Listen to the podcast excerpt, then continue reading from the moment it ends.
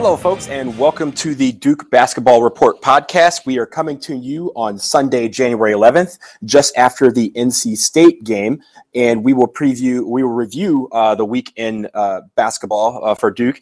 But first, I'm here with my ho- co-host. I'm Donald, by the way. You probably have recognized my voice by now. If not, I should probably work on that. But we also have uh, uh, my fellow partners in crime, Sam. Say hello to the people. Hi, everybody. Hi, Donald. Hello, and now we also have Jason on the line. Jason, say what's up. Uh, I'm not going to say what's up because I'm in mourning from uh, from a bad loss. About uh, game ended about 20, 30 minutes ago. Ugh. Yeah, and, and we should probably just kick off with that. Uh, in the last week, Duke uh, has played two games. Um, the one that we would like to remember is the 73 65 victory that we had over Wake Forest on Wednesday night. But uh, sadly, we are recording this about 20 to 25 minutes after uh, an 87 75 defeat uh, at the hands of NC State. It's our first loss of the season. Um, we probably anticipated that one of these podcasts would have to deal with a loss, although we, frank, quite frankly, don't like to discuss them. But that is our job. That's what we're going to do. So uh, let's start off with Sam. Your thoughts on uh, the NC State game and, and Wake game? I, I thought that the game today um, was strange. We we looked flat for a long time. Um, we we let NC State NC State break us down on defense in all kinds of different ways. Um, they were blocking, and then on on the other end of the floor, they were blocking our shots. Um, but really, the biggest thing today was that we couldn't get anything to drop. Um, our offense got really simplified. We dumped the ball down to Jahlil Okafor a lot in the post. He wasn't really able to create. I know that he had sort of his normal stat line, um, he he shot pretty well from the floor, but it didn't feel like um, it didn't feel like he was affecting the game in the same way. In that, um, you know, the other guys on the team weren't necessarily getting open the way that they normally do um, when he has the ball. And then when our guys were getting the ball, they weren't making shots. Uh, it was sort of a a fluky day, I think, where everything went wrong um, that could go wrong, and and more you know, on the scary side, this is what it looks like, you know, when Duke loses to an early tournament opponent. Um, the crowd is usually really into it against Duke. Um, we can't make shots. The other team feels like they're making all their shots. So this is not a this is not a unique script. Uh, at least if we're looking from the last few years, uh, it's disappointing. But I also think that this was really on the far end of everything goes wrong and therefore we lose by 12 to I think a, a good NC State team it seems like they're figuring it out now, you know, rounding into conference play. Yeah, and Jason, what I mean, what do you think? I think you know Sam was pretty right on with a lot of uh, of that analysis. But what what was your take? I, I mean, it's there, there. are a few different things that I really took away from this game. I mean, the first most obvious one is it's very easy to pin this loss on the fact that Duke did not shoot well. Uh, we shot under 37%, only 25% from three. And NC State shot exceptionally well, um, 55% from the field, 62, yes, 62% from three point range. Uh, at one point, they were at 75%. Um, uh, they State was hot. There's no question about that. But uh, you know what? You got to deal with that sometimes. You have to figure out a way to still win games when the opponent is hot.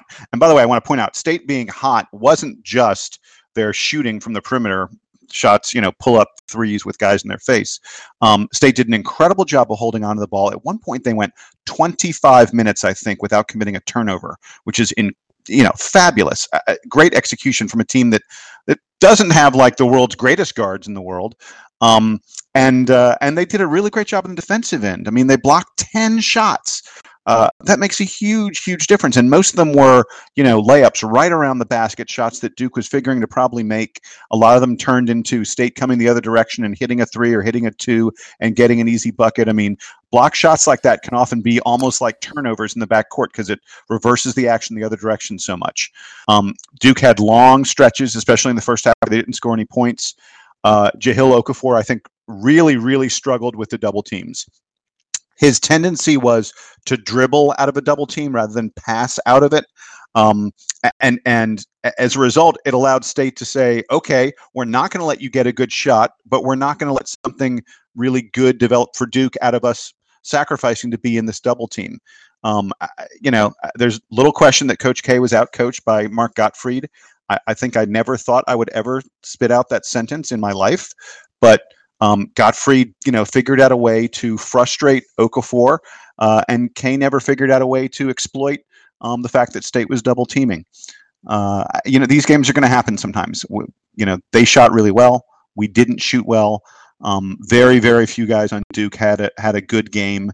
Um, I mean, my goodness, uh, uh, Matt Jones and Tyus Jones combined to go two of 14 from the floor. That's bad. Um, and we lost. It happens. It was going to happen at some point. I hope we can learn from it. Um, and I hope especially we can learn from it at the defensive end. Um, I thought our defensive effort uh, was lacking at times, especially early in the second half. Yeah, and, and I, I I think on NC State side, you said they shot really, really well, and they did. I think, you know, I, I was kind of sick and tired of hearing Ralston Turner and Trevor Lacey because every single time they took a shot, no matter whether it was from inside or from 30 feet, with someone's hand in their face, they were making them. And it was kind of absurd at one point because there was there were stretches where we were playing really good defense and they were still making shots. There was some defensive lapses in the second half, and I think that kind of contributed to the NC State momentum. It led to some wide open layups and dunks, as well as some uh, uh, three point shots. Uh, but every time we seemed to kind of want to crawl back into the game, there was a Lacey three or a Turner three that just kind of shut down the momentum. Um, and I think that Anya really paced them inside as well. Um, that that tip dunk at the end kind of deflated anything, any chance of a comeback that we had. Um, but it was it was just kind of a one of those rare days where our shots weren't falling and the other team didn't. You know, they they made everything. Um, so I think that you know you kind of look at when we at the beginning of the season, you look at the schedule and you say, yeah, we can beat everybody on the schedule. But then you look at the schedule as a whole and you say, where are we going to lose this game? And it's usually that first Sunday in January. And you know they've mentioned a lot on TV that we lose. You know the last three times that we've played at NC State, we've lost. So uh, I think it's just a tough game and it's a tough day for for the team. I, I was going to say, um, just going back to Lacey and Turner, Lacey in particular. I mean, that guy seemed like he was he could do whatever he wanted on the floor today. He went eight for thirteen from the field and was five for seven um, from three. I don't think he came out of the game um, for at least any extended time until until he came up with that um, with that cramp or whatever it was that happened to him late in the game. Uh, that guy was on fire. He was he was really good, uh, and and I just hope that Lacey and Turner and and BJ Anya and all those guys are able to keep up um, this momentum and this intensity when they play uh, North Carolina later this week. You, know, to some extent, the game is a little bit of an aberration for several NC State players. Um, I mean, obviously, they don't shoot that well all the time, but BJ Anya scored 14 points. Um, this is a guy who averages barely over four points a game, and he and he hung 14 on us. Uh, you know, and and 14 looking good, not just not just 14 like they were all tipping. 14 right. like he he looked like he knew what he was doing around the basket. He, had a left-handed hook shot at one point. I was like, where yeah. on earth? There's no way BJ Anya even practices that shot, let alone makes it very often. it happens, guys. I want to get I want to get you guys to talk to me about something that w- was a really major development this week, um, and especially in this NC State game.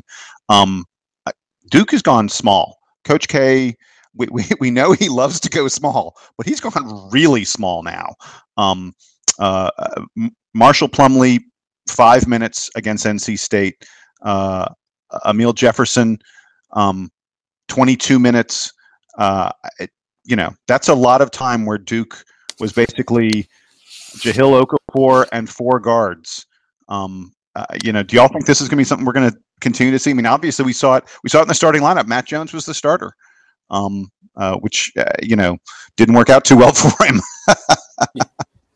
I, I think that you know K is gonna is gonna put the guys on the floor that he thinks are the best players.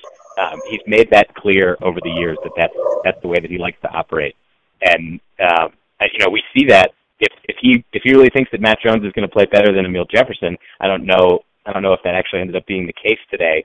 Um, he's going to start him and he's going to and he's going to give him a lot of minutes. Uh, I wasn't sure if if that was the best move against this particular NC State team. Um, they have a little bit of size, um, but yeah, it, it's it's a weird thing. Um, I think it's just one of those quirks that we that we learn to live with as as Duke fans because this is just how how K likes to operate. He's going to put the guys on the floor the most who he thinks are the best, and and he's not going to worry about the positions maybe as much as you know the the screaming uh, internet folks uh, would like. Yeah, and I think that you know today I thought it was more of a matchup issue, seeing that uh, I believe on NC State's roster there's maybe one guy who's above six nine on the team, and he doesn't really play that much. So, um, so they on paper they look like a small team, but you know this team did not play small at all. They played very well inside. Uh, they were they had no fear. They they went after they went after uh, our shots, and like you said earlier, Jason, they had ten blocks, and which is absurd for any team. Um, but I think that we're going to see some stretches where we do go small, um, and I think that's kind of uh, unfortunately our weakest part is going small. Our weakest lineup may be when we have you know Jahlil and four you know four guards inside, um, and I think that's going to be one of those things where Coach K is really looking at these matchups and saying how can we uh, exploit uh, inside weakness or, or, outside weakness, and um, I, I, think that uh, you know we're going to see this time to time down the stretch uh, of the ACC season, and uh, I, I want to see us react a little better to it. So I think we're you know we're we're done with uh, lamenting losses, and you know as as the saying goes, next play, uh, and we do have two important games coming up this week. Uh, first up, we play Miami on Tuesday night. Uh, Miami comes into this game kind of on a you know up and down stretch. they've been they they've lost a lot for the last five games. they did squeak out a win against Boston College uh, over the weekend, but it did not look pretty at all. Uh, Sheldon McClellan and uh, Angel Rodriguez are their two uh, power guys that they're going to, you know, hopefully get the bulk of their points from. That's who they rely on. Uh, but it, it's kind of weird to see the Miami team uh, of earlier in the season that was beating Wake Forest, I'm sorry, beating Florida and beating Illinois, kind of halter at this you know stage in the season. They've kind of gone dry. Um, they they don't shoot well uh, as a team, uh, but they do put some points on the board. They average about seventy points a game, but there's not really they're not really lighting the world on fire right now, and they're not playing well together. Um, but I, I, think that uh, Miami is the is the only game that they play against us this season, so they're going to be ready to play in Cameron. They've won in Cameron before, and I know they want to come in and do it again. What do you guys have? You guys uh, seen anything of Miami that would give us cause for concern, especially given the performance today? Um, I mean, I, I haven't watched a lot of Miami this year. I've caught little bits of their games.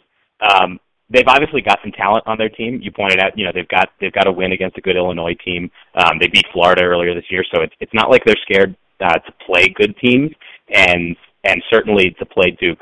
Um, they've got a very good coach in Jim Larrañaga who who prepares them well, and we've got a short turnaround, um, you know, from this afternoon's game where I'm sure that the team is not feeling good. Um, they got to come back in two days and play a game at home. Um, you know, I'm not sure how how fast they're going to want to be um, against you know a, an athletic Miami team. Um, I think that that Duke figures out a way to to to come back and win this game. Um, but I'm curious to see sort of what kind of fire uh, they they play with uh, two days after you know such a crushing loss against against NC State. I'll tell you one good thing: Miami only averages four blocks a game, so it won't be one of these teams, hopefully, that that just goes off and and uh, and we can't score inside on. Yeah, and I think the the key against Miami is spacing. Uh, we've seen, especially when we do our inside outside game, we we saw a little bit today where uh, Jahlil Okafor would catch the ball and would do great work in pivoting towards the basket. But when the double team came from that side, it closed the passing lane to the open teammate that's on the far side. Uh, so I'd like to see. I, I think that's going to be very open against Miami, um, especially in the corners and on the wings on the on the weak side uh, of the floor.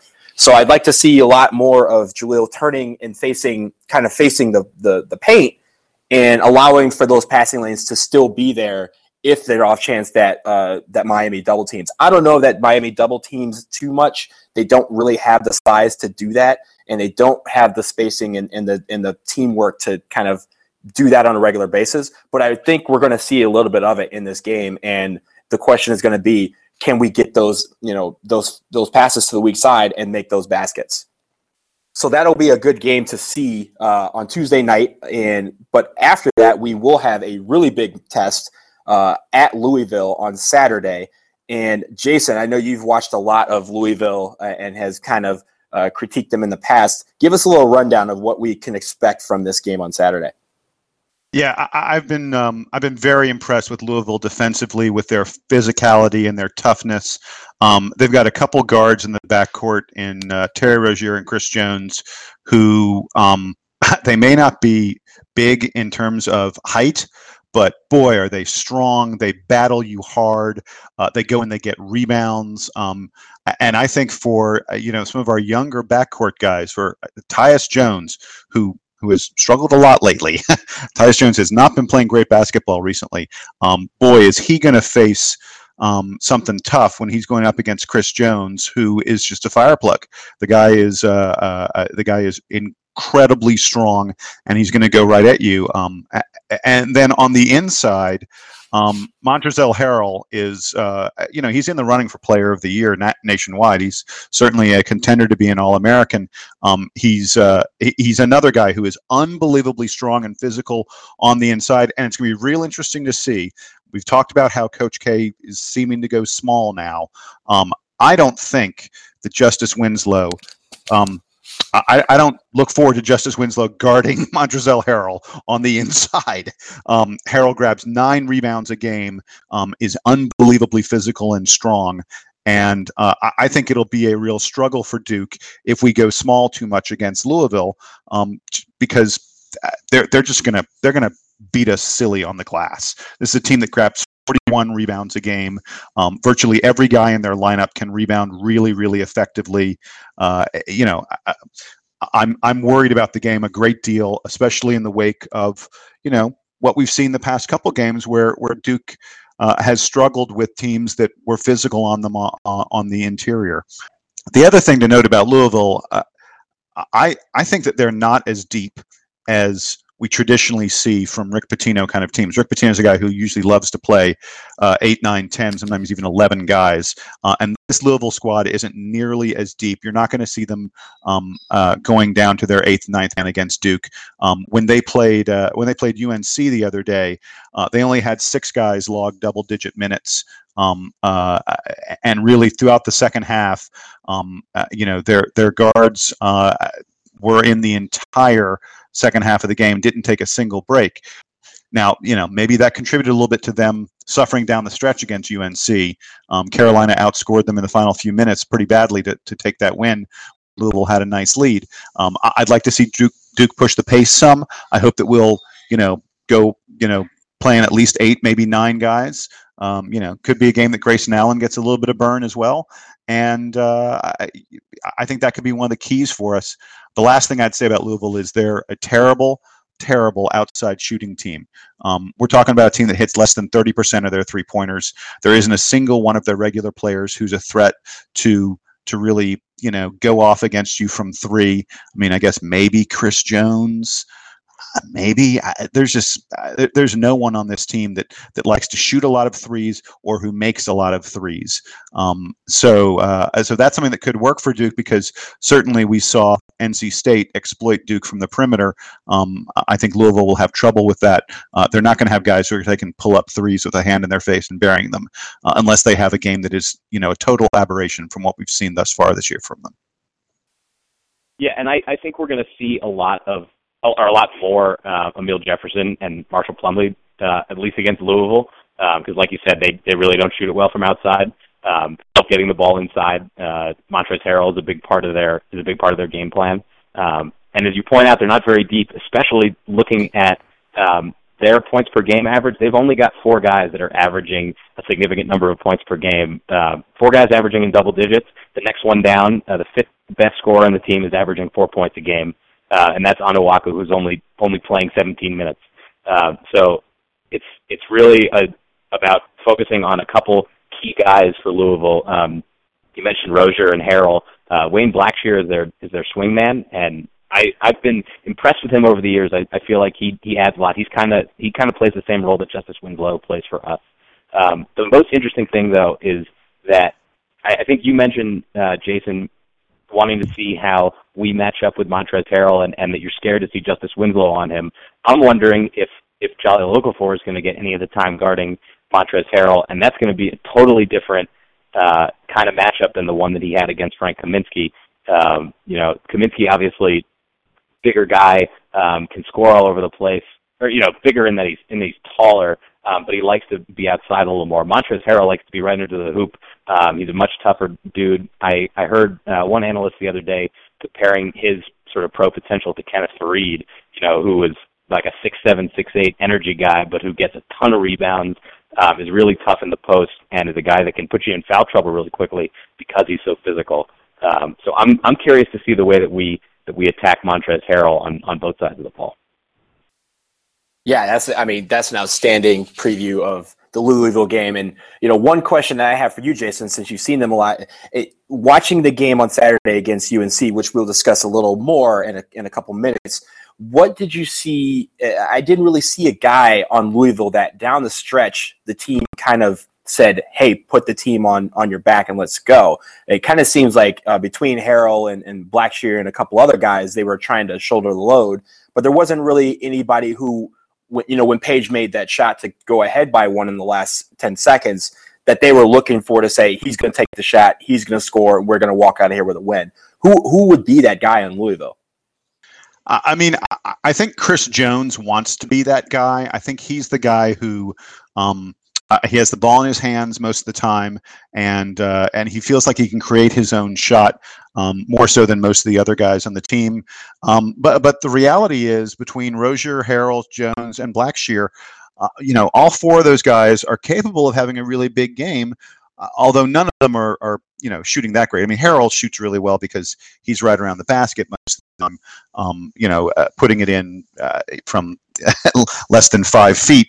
Um, I, I think you know in your scenario, Jones is probably the guy. Um, but but uh, Louisville is a team that doesn't have a go-to player in that kind of regard. I don't know whether that's good or bad for them. I mean, maybe it hurt them against Carolina um, at the very very end. Um, but but on the other hand, it can be a good thing because if you fo- if you have to focus on you know st- shutting down one guy, there are other guys for Louisville that can step up. I think. And and I think that that the situation that they were in at the end of that game against Carolina is is maybe like the one way that they get beat um, is that they're in that close game and that they don't make the defensive stop. Um, and we saw a little bit of the uh, of that Marcus Paige last year magic uh, kind of at the end. Um, you know, in that game, I think Louisville really is focused on getting the stop on Carolina and not having to rely on the last you know the last second bucket uh, on their end. So um, you know, UNC I think I think played uh, they beat Louisville at their game. Um, at the end of that game on Saturday. Yeah, and it's worth noting, by the way, um, Louisville played great defense uh, down the stretch there. Carolina just made yeah. some really, really tough shots. Absolutely. Absolutely. But that will be a really good game uh, for us on Saturday. It's going to be a big test and a, uh, a new environment for us. I, I, I don't recall this is uh, us playing at the Yum uh, Center uh, anytime yet. And this is the first Louisville game in the ACC that we face, um, that we face them uh, it should be a, a, pretty classic matchup regardless. But uh, shifting gears from this week or the, this coming week uh, to some news that came down the pike uh, in the last couple of days. Uh, that is ACC centric and is probably big news for a lot of people. Uh, longtime ACC referee Karl Hess was relieved of his duties as ACC ref um, this week um, after charges that he uh, used a racial slur to uh, taunt a, a fan at a at an ACC basketball game. Uh, I know we've all experienced uh, the Karl Hess effect um, during many a basketball game, and it seems that every big major Duke basketball game uh, has Karl Hess with the whistle at the end of the game. But guys, your thoughts? Let's start with Sam. Your thoughts on Karl Hess and his and his firing? I think that it was uh, user Air Force Dookie who mentioned this on the forum that um, everybody knows who Karl Hess is, and that is a bad thing for Karl Hess. Uh, the best referees, I think, at least to the casual fan, uh, or even you know to the to the involved fan like us, um, the best refs are probably not the ones getting noticed. And it felt like we heard about Karl Hess multiple times every season. There was him tossing out um, Chris Corchiani and Tom Gugliotta at the game last year um, at NC State. uh, there, there always just seems to be something something that Karl Hess is doing that that makes headlines, not just in the ACC but around the country. Um, so it it's kind of surprising to me that we don't see as much referee shuffle as as we do. Um, but you know, obviously Karl Hess made made headlines. I think one too many times, and even if this story isn't exactly the way that that one guy says it was or the other guy says it was, um, it, it's bad enough for the ACC that they that they shouldn't keep the guy around. Uh, so I'm I'm glad that the ACC took some action. It's a little bit surprising maybe that it, that it took this long for Karl Hess to to lose his uh, affiliation with the ACC.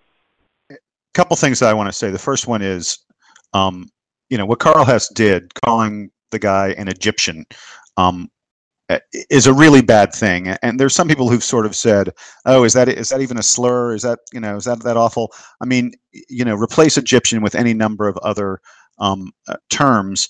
Anytime you're defining someone by their type of skin, the color of skin, that kind of thing, it, it's it's pretty darn unforgivable. So I absolutely agree with the ACC's decision that to, that to sever ties with Karl Hess, and I think it's fairly likely that other conferences are going to do the same thing. We may have seen Karl Hess officiate his last game. I want to put all that aside for a moment. I want to talk about what this means for Duke, because I'm of the belief that this is an unfortunate thing for the ACC, and it's not good for Duke. And the reason for that is that Karl Hess even though he's at the center of a lot of controversy, and even though he's a guy who seems to love to make the big call, um, you know, often, uh, you know, often a call that, that didn't benefit Duke. Karl Hess was an excellent, excellent official. He had officiated multiple Final Fours. Um, I think like a half dozen or eight, something like that. You don't get to that level. You don't you don't get to be one of the last officials standing at the end of the year unless you are really, really good at what you do. Um, and I want to point out one other thing. Uh, so uh, there's a friend of mine, a guy I know, who is he's not a current uh, NCAA Division One official, but he's been an official of college basketball games in the past, and he very much is part of the officiating community.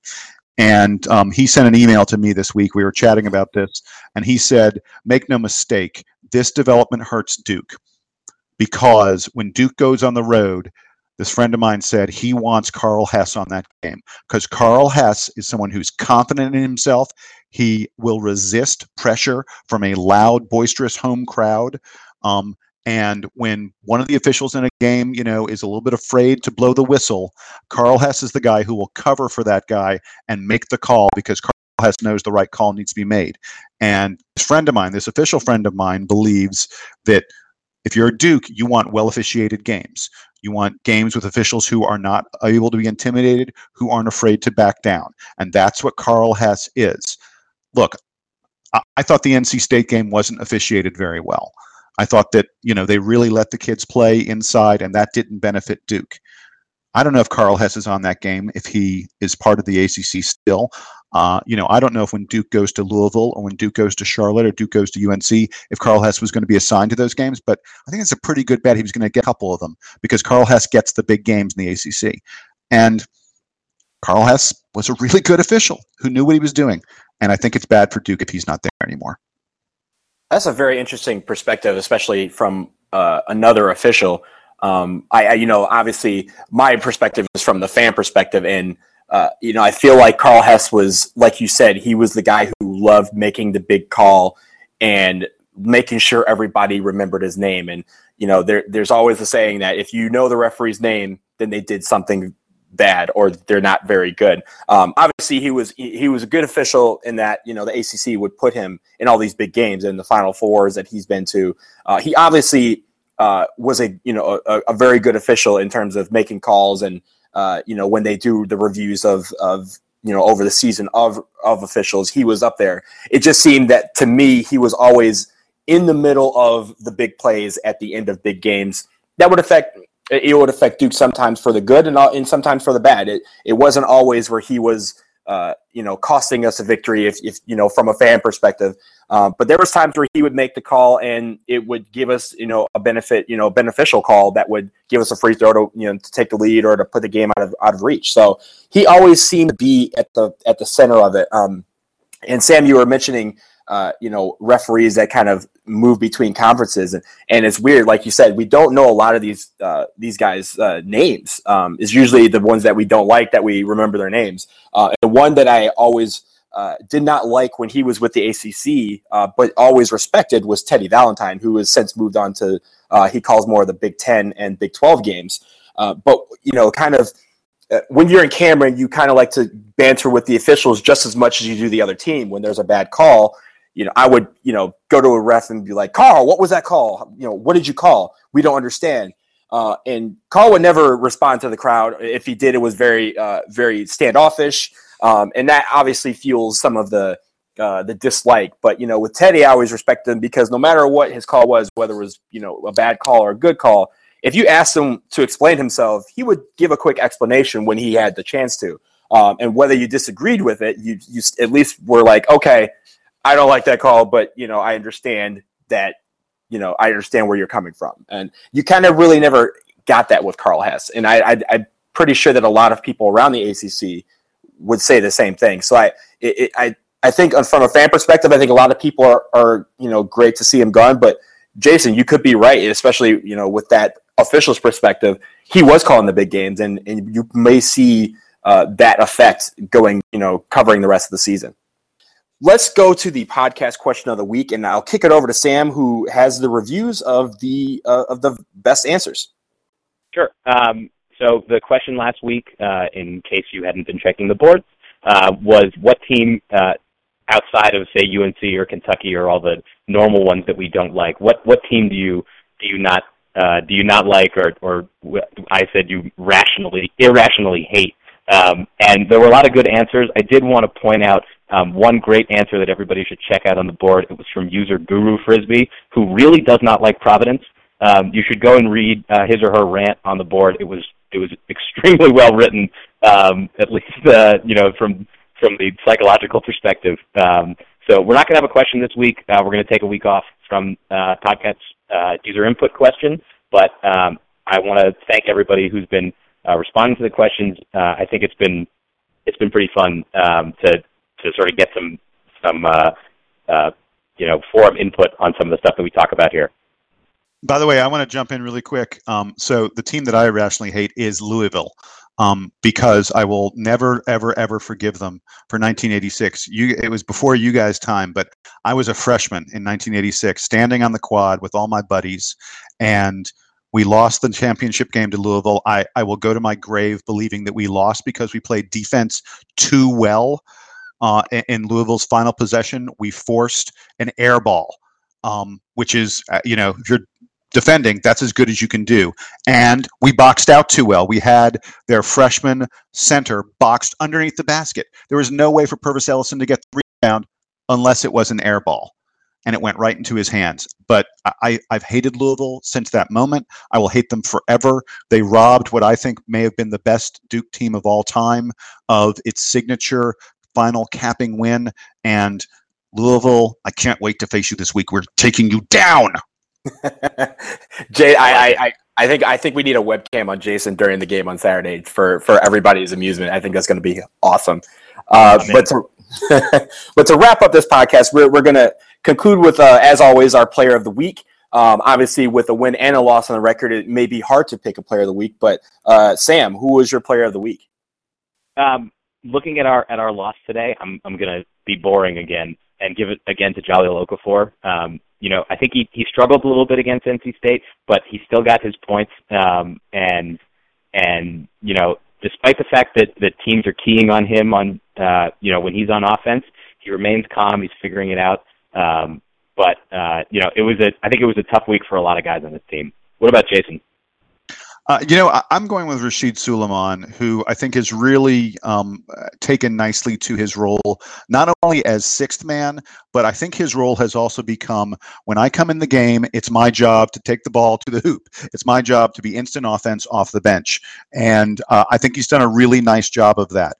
Um, uh, you know, maybe he took a few too many shots today, um, especially late in the game against NC State when we were sort of struggling and putting up some desperation shots. But but his shooting percentage has been really good up until now. Um, he he's he's getting his scoring average up there. Uh, I think he'll be back above 10 points a game fairly soon. Um, and I just love the intensity he brings at both ends of the floor. I think he forces the other team to p- really pay attention to him. Um, uh, you know, when he's got the ball on offense, quite often he's in the game when Jahlil Okafor comes out. Um, and uh, you know, without Jahlil, we're we're you know somewhat searching for offense, and and Rasheed is the guy who does that. Uh, he had two double figure games this week off the bench. Uh, I thought he had a pretty good week, so he's my pick. And I, I just want to add on on Sulaimon. Um, I think there's an interesting thing going on where Coach K might be preparing Rasheed Sulaimon for the role that he's going to have to play in the pros if he's going to make it to the NBA, which is that you know scorer, defender off the bench. Um, he's not going to.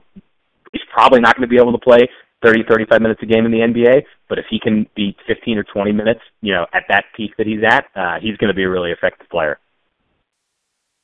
Absolutely, Great. and I think I think you know this might be the first week where uh, we all have a different player of the week for you know that is an actual player of the week, and I think mine is Justice Winslow, and you know I go back to the Wake Forest game where he had some major, uh, majorly big plays uh, down the stretch. Um, you know, whenever the team, when we went down against Wake Forest, last year's team probably would have lost that game. But I feel like Justice Winslow really took it upon himself to get the team back into the game. Him and Tyus Jones were really working hard on defense and on offense. Justice was on fire uh, against Wake Forest. He he struggled against uh, uh, NC State today, but I, I think that overall the player of the week was Justice Winslow. I think he did you know wonders for us and really kept us in the Wake Forest game and really helped you know when he was when he got back on track against NC State he you know kind of helped us get back into that game before the momentum that NC State had kind of took us out. So Justice is my player of the week. So you and, just picked a guy. You just picked a guy who went ten for thirty from the field. Yeah, but, you know, it didn't. Hey, look, it wasn't it, a great week. Right, it wasn't a great week for a lot of players, but I think Justice, especially, I you know, I I like to you know end our podcast on a positive note. So I like to harp back to the win that we did have, where he was very, very influential for us down the stretch. Amen, brother. No, no I agree. Justice had a good week, and I, I was coming close to picking him as well. Yeah. So with that, we are going to wrap up this week's edition of the DBR podcast. Hey guys, we are on Stitcher Radio now, so subscribe to us there. We are also on SoundCloud. And for those of you who are waiting for us on iTunes, believe us, we are waiting too. We are just waiting for that approval. We are coming to iTunes really soon, so stay tuned for that. But for now, let the sounds of the Duke University Marching Band play us off. We will see you next time.